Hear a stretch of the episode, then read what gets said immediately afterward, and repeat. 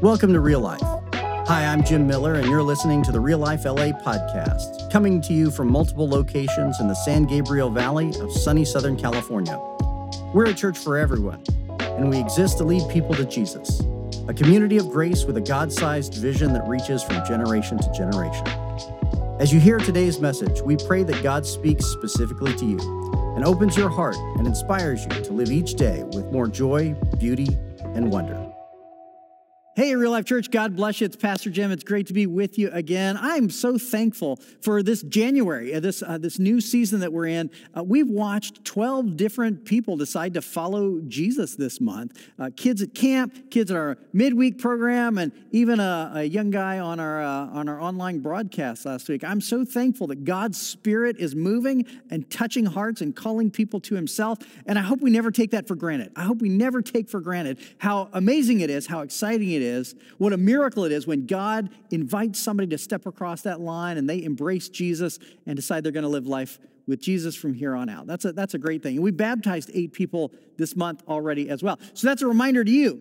Uh, when you are uh, when you're talking to somebody about faith and they decide to take a step across that line make sure you let me know send us a note give us a call make sure you let me know or if you've taken that step across the line and you're ready for the next step next step is baptism Baptism is that beautiful symbol where we celebrate the fact that God washes us clean and brings us back from the dead and sets us free to new life. And if you've never been baptized before, let's get that on the calendar. Let's invite friends, let's invite family, and let's schedule that uh, for the season to come. Now that the weather's warm again, we can have baptisms outside and not freeze.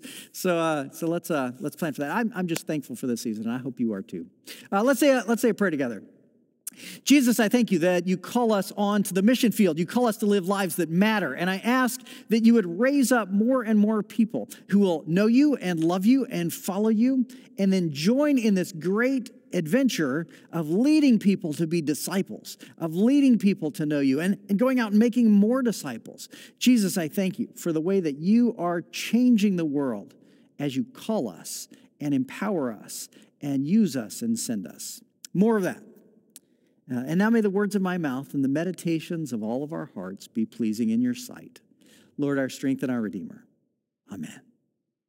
All right, we're going to continue in our series called Territories today. We've been looking at the places in the Bible where God's kingdom has expanded physically and spiritually. The God's kingdom is expanding uh, physically and spiritually here at Real Life as we look about look at acquiring a second property. We're going to be meeting on two campuses. Uh, as you know, we have a preschool in Glendora, and we're going to open that for worship in April. So we'll be worshiping on two campuses at the same time. And God's kingdom is expanding spiritually as people decide to follow Jesus. Uh, God's kingdom is on the move here. And we've been looking at places in the Bible where God's kingdom expanded. God gave Abraham and Sarah land that was theirs. When the Israelites were in slavery in Egypt, he led them back to reclaim the land, and Caleb and Joshua went and reclaimed it. And then David decided he was going to build a temple. Actually, his son Solomon does it. God uh, expands the territory of uh, the footprint of worship. And, and then, when you know it, they end up in slavery again. They thought they had it made. They thought everything was reestablished. And then they were taken away into slavery in Babylon. And that's the part of the, the Old Testament, the Hebrew scriptures, where all the prophets arise and say, We're gonna, we're gonna be lost if we don't turn and be faithful to God. But after they've been in slavery in Babylon for a few decades, God calls guys like Ezra and Nehemiah to lead the people back into the land. Cyrus, the king of Persia, conquers Babylon and releases all the slaves. And so the Israelites can go back and rebuild the land that was once theirs. Uh, they can reestablish the temple that Solomon had built in the land that was first given to Abraham and Sarah. And so we're going to pick up today with this, this reestablishment of the land, the land that was once theirs, and now they're back in again, and talk about what that means for you and I.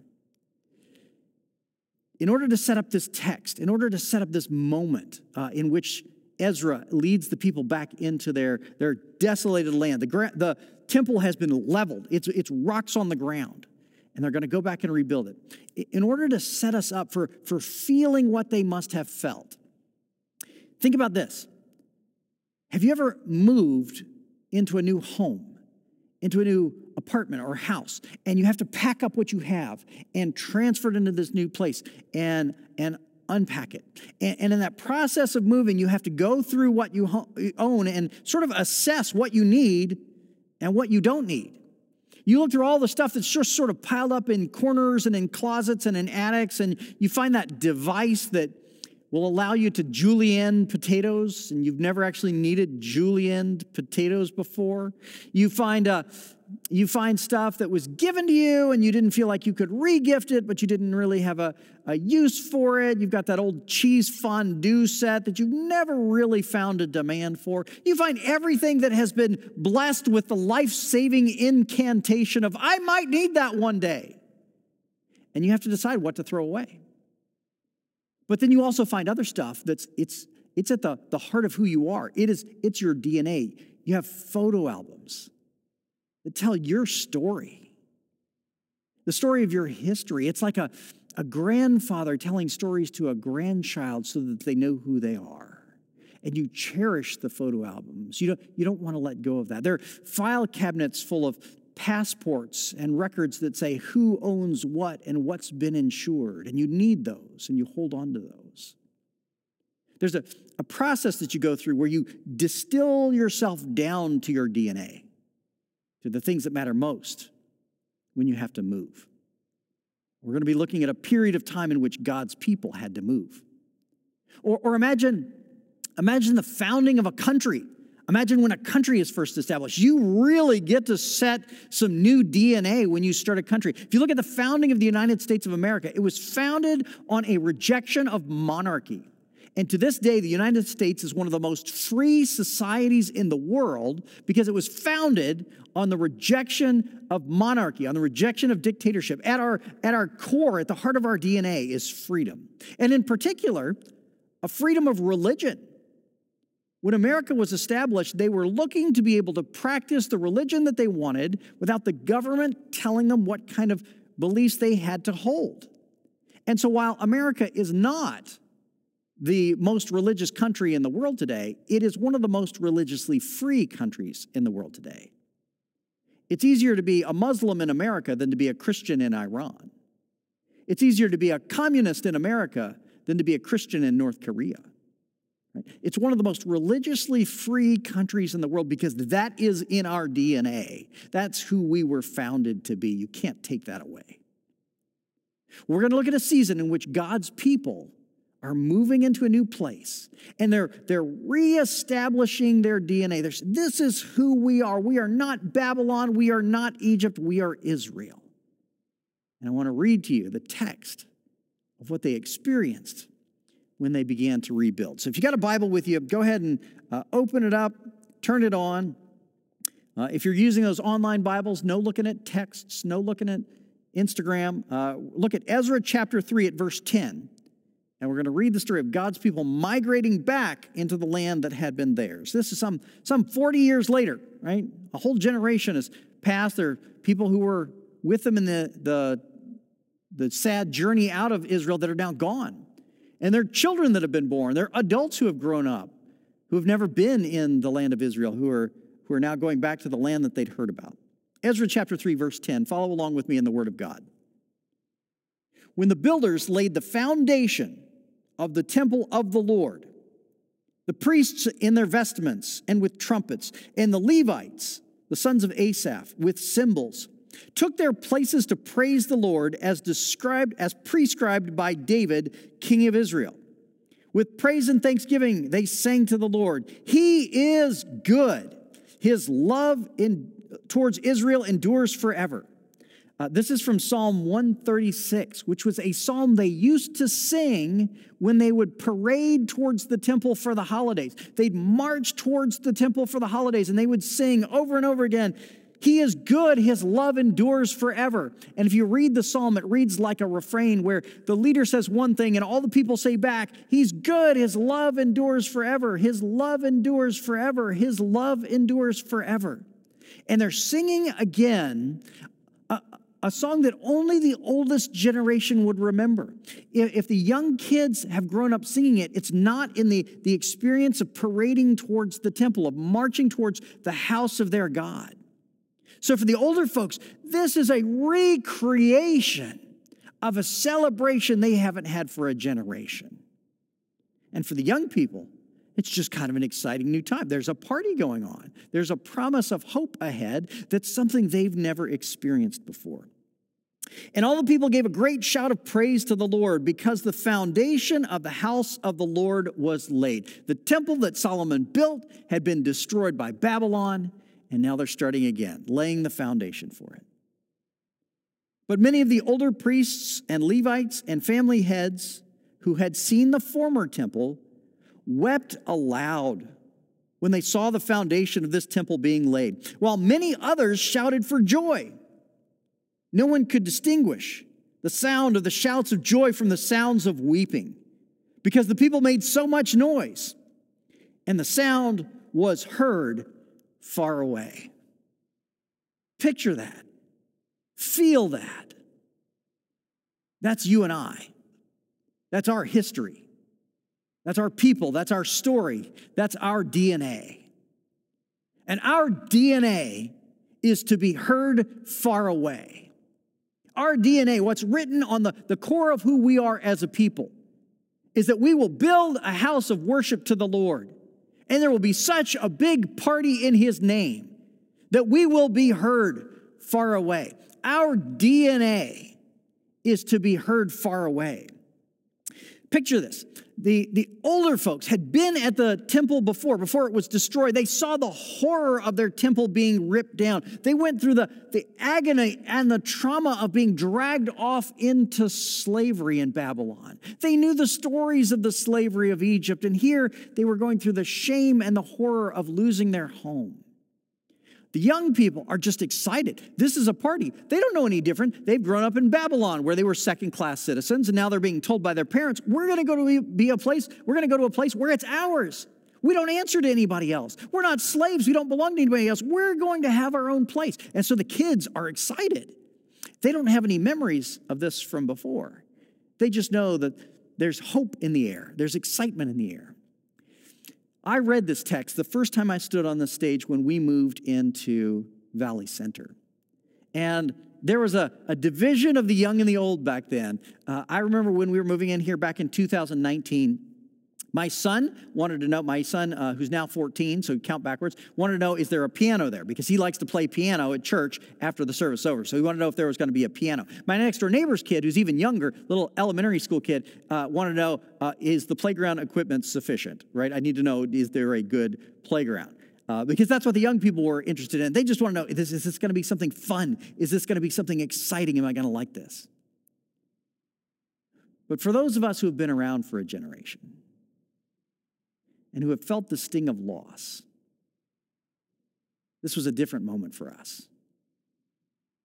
I told my kids at the dinner table the Saturday night before we worshiped here you will not understand until you're older and you've suffered some of life's wounds. You will not understand until then what this move means for our family. This is a moment of redemption. That's what it felt like to be alive in the time of Ezra, to see the foundation of the house of the Lord being laid again. Realizing that this meant they had a future together. And they threw such a party. The older folks weeping for the redemption of their memories, the younger people cheering for the excitement of the future, that everything was heard far away. And for you and I, our DNA is to be heard far away. Think about what that means. Let's recall our DNA uh, as we pray over the next territory that God is calling us to. As you and I look at opening our second house of worship uh, for worship on Sunday mornings this spring and owning perhaps a second property in the near future here. Look at what our DNA is and don't forget our DNA. Our DNA is about faith in Jesus Christ. We celebrate the fact that people at our church take that step across the line and say, I've never believed in Jesus before, but it seems like he knows something about this life that I don't. It seems like he's got a better plan for me than I could make for myself. I find in him a deeper kind of love than I have known anywhere else. And I want to commit myself to Him. I'm going to be courageous enough, bold enough to step across that line and say publicly, I believe in Him. Whatever I believed in before, fine and good, I'm moving on. I believe in Him now. And we are a church that celebrates the gift of faith that God places in our hearts. We celebrate the act of faith when we confess and are baptized. If you've never done that before, do it today. Don't put this off. Don't put off the best and most important decision you will ever make. Take that step across the line and watch the adventure that Jesus calls you to. We celebrate faith and then we celebrate baptisms. We've had eight baptisms so far this month already. Don't delay that forever.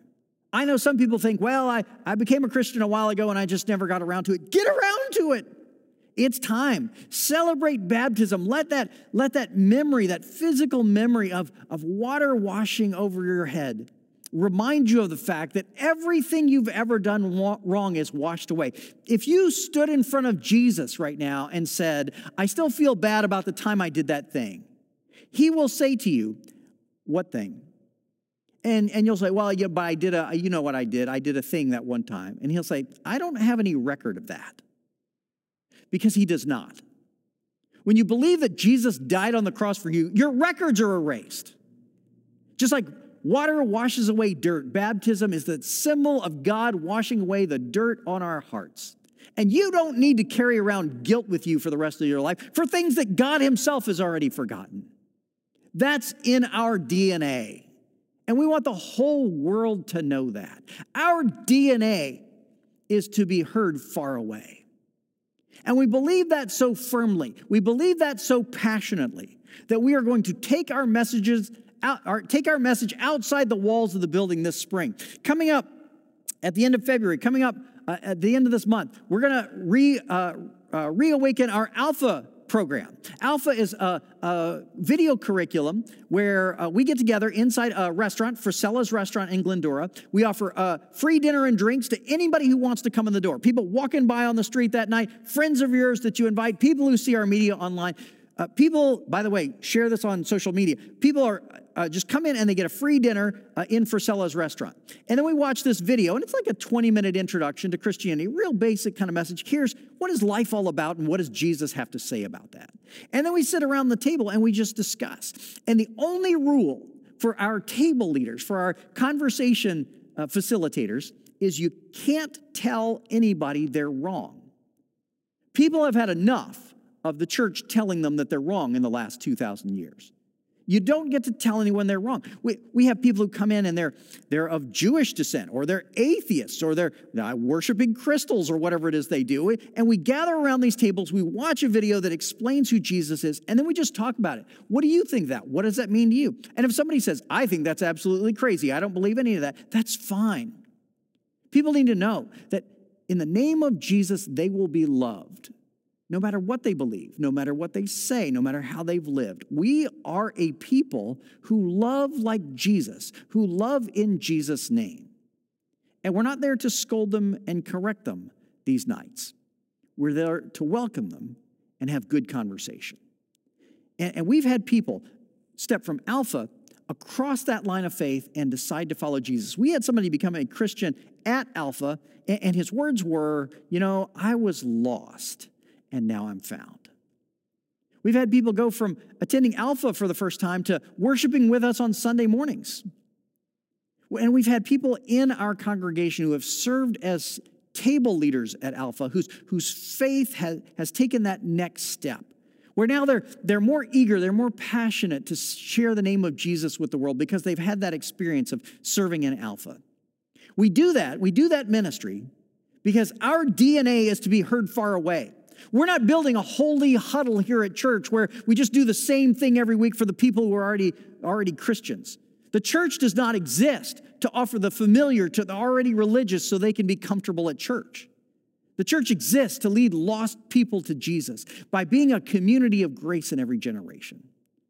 So Alpha uh, comes back again this month because our DNA is to be heard far away. Uh, we, we have a group of people who go around and, and uh, drop uh, our flyers on doors in the neighborhoods around the churches.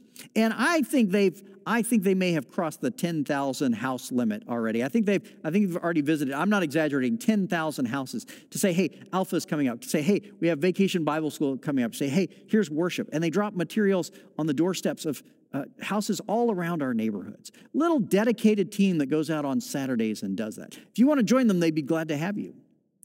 But, but what they're doing is saying, we believe the message is this important. We believe the church is this important. We want people outside the walls of the church to know about it. Our DNA is to be heard far away in March, we're going to start giving out groceries on our Glendora campus uh, twice a month on Saturdays, second and fourth Saturdays of the month, 10 to 12 in the morning. We need teams to do that. So if, if you want to take part in that, if you want to be a volunteer in that, go to reallife.la slash pantry and you can sign up and we'll send you emails on the specifics.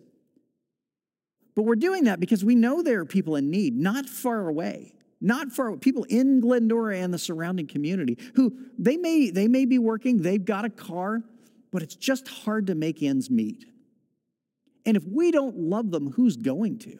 Are we going to trust that the government gets this right and takes care of everybody? If the Christian church does not love people, who's going to?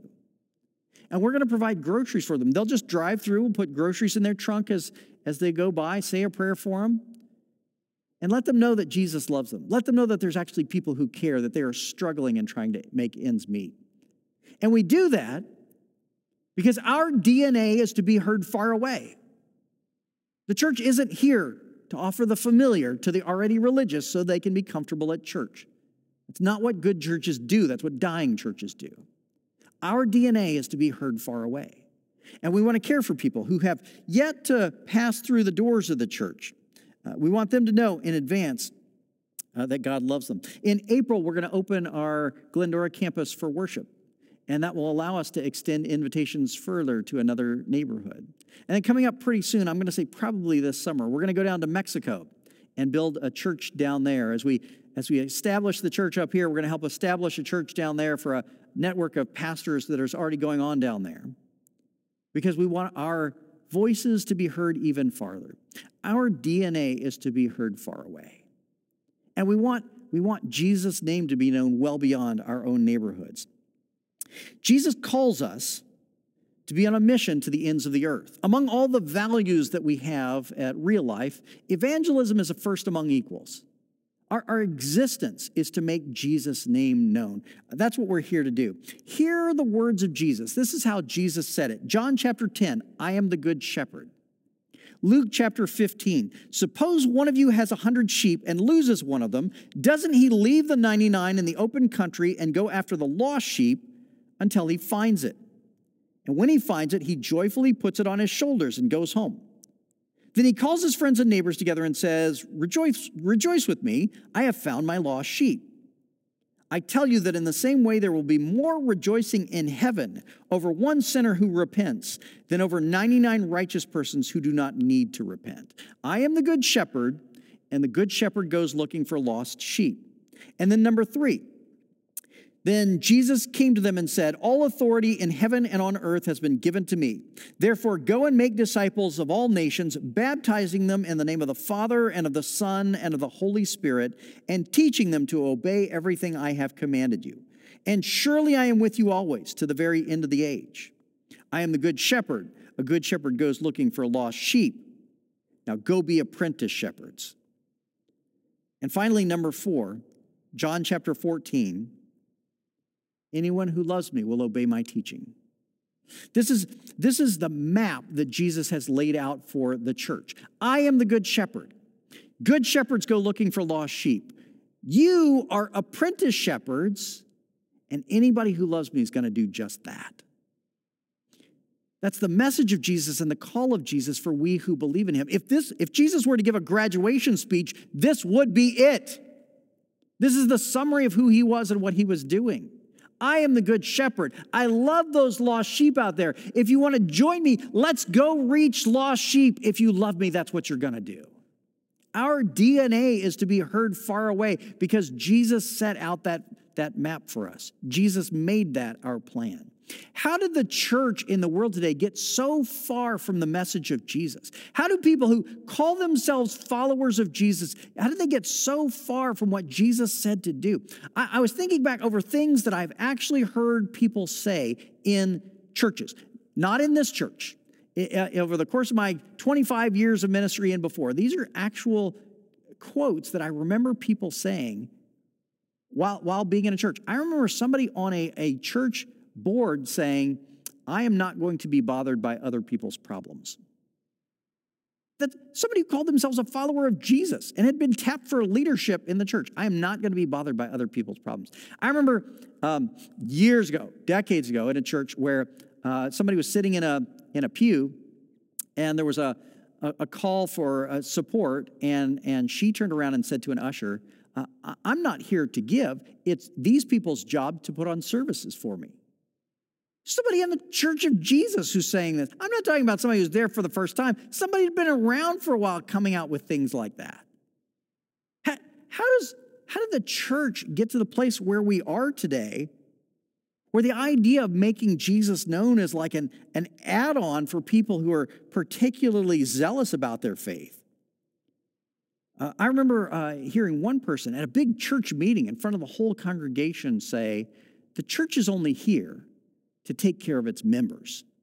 That's its job. Like it's a country club, like it's a place for insiders. That's not the pattern that was laid down for us in the scriptures. That's not what Jesus did, and that, that's not what we're called to. Our DNA is to be heard far away. That's the church that Jesus came to build. A church that, that feeds people who are in need. A church that reaches people who don't know Jesus. A church that looks for places to expand the footprint of worship so that there are vital churches in the center of our communities. That's what Jesus meant to lay out, and that's what we at Real Life are going to keep doing. So let me talk to a specific audience out there today. I know every week at church we have people who visit for the first time and you're brand new. If that's you, welcome. God bless you. If you're tuning in online for the first time, God bless you. I'm glad you're here. Uh, I want you to see what the church is. But there's, a, there's another crowd out there, and it's people who you've been going to another church for a while. And you, you're comfortable at that church, but you have that sort of feeling like it's, it's not meeting your needs anymore. It's not quite scratching the itch you're not being fed, and so you're kind of bouncing around to some different churches. Now, hear me, there can be good reasons to, to leave a church, and we'll get into those another time. And if you're on the hunt for a church, I want you to check out Real Life Church. But but I don't want to false, I don't want to do any false advertising here. I, don't want to steer you wrong because I know I know there's some people out there they bounce from church to church and they're just looking for the one that satisfies them. And I got I got to give you a fair warning here if you're signing up for a cruise ship because you know you want more entertaining services or more activities or better donuts or whatever it is you're in for you might be awfully disappointed when you get here and you find out there are mandatory classes in life saving and leadership because this isn't a cruise ship. It's a life raft. We're not here to entertain ourselves. We're here to save other people. And if that's not what you're in for i don't want you signing up and, and feeling like it was a, a false bill of sale I, I don't want you, you signing up for what you think is going to be a Hilton beachfront property and find out that you're up in the middle of the night fighting a storm because this is a lighthouse. I, I don't want you to have a, a false bill of sale. This, that's not the kind of church we are. We're not here to offer the familiar to the already religious so they can be comfortable at church. We're here to lead lost people to Jesus because our DNA is to be heard far away. It was laid down with that temple that Ezra rebuilt. It was established in the life and teachings of Jesus. I am the good shepherd. Good shepherds go looking for lost sheep. Come follow me, and you get to be an apprentice shepherd. Everybody who loves me will do exactly that. And that's the DNA of real life church. We are apprentice shepherds. So remember the DNA that Jesus has placed inside of you. To quote the words of Caleb that we read a few weeks ago, don't be afraid that if we head out into the world that the world is going to devour us. We will devour the world. Because greater is he who is in us than he who is in the world. We have nothing to fear. You know the experience that you get when you go to uh, church on Sunday mornings and you see people that you haven't seen in a long time and say, Hey, I haven't seen you. It's, go- it's so good to see you again. Or even if you saw them last Sunday, but you haven't seen them all week, hey, I bet they have stories of life and faith to share after this week. And I have stories of life and faith to share. I can't, can't wait to see them again. Here's the vision for our world Jesus wants me to go walking in one direction around the globe and you to go walking in the other direction around the globe, spreading the name of Jesus wherever we go, loving people in his name, forgiving our enemies, feeding the poor, protecting orphans and widows, doing right in his name, and then meeting up on the other side of the globe and having that same experience where we go, "Hey, I haven't seen you in a while. How you doing? I've got great stories of life and faith to share, and I want to hear your stories of life and faith." That's Jesus' vision for our world. Let's never get to the place where we just stick our heads in the sand at church and hide out and have Christian Bible studies and Christian classes, Christian lunches, Christian yoga classes that we call praise Pilates because it sounds even more religious if we name it that. Let, let's not ever do it that way. At the end of his life, the disciples gathered around Jesus. He had risen from the dead, and they said, What's, what's next? Are you going to give us our kingdom now? Are you going to put us in charge? Are you going to give us power? And he said, It's not for you to know the day where you will finally be safe and at peace, because honestly, that's in the next world. Instead, what you're going to do is you're going to go and love people in my name. First in Judea, to the people who are already your friends, then in Samaria to the people that you don't actually like, and then to complete strangers to the very ends of the earth. You're going to go and make my name known all over the world, and in that I will empower you to change the world. The world is desperate and in need. They want to know that they're loved, they want to know that someone cares, and they're about to know because here comes the church. Here comes the church because you're the church. Now go be the church. Our DNA is to be heard far away. God bless you as you go. Amen. Thanks for joining us today. Now, will you help us welcome others to real life? Share our podcast or find us on Facebook or Instagram at Real Life LA. If you'd like to become a supporter, please visit reallife.la and tap Give to help us welcome everyone to real life. God bless and have a wonderful day.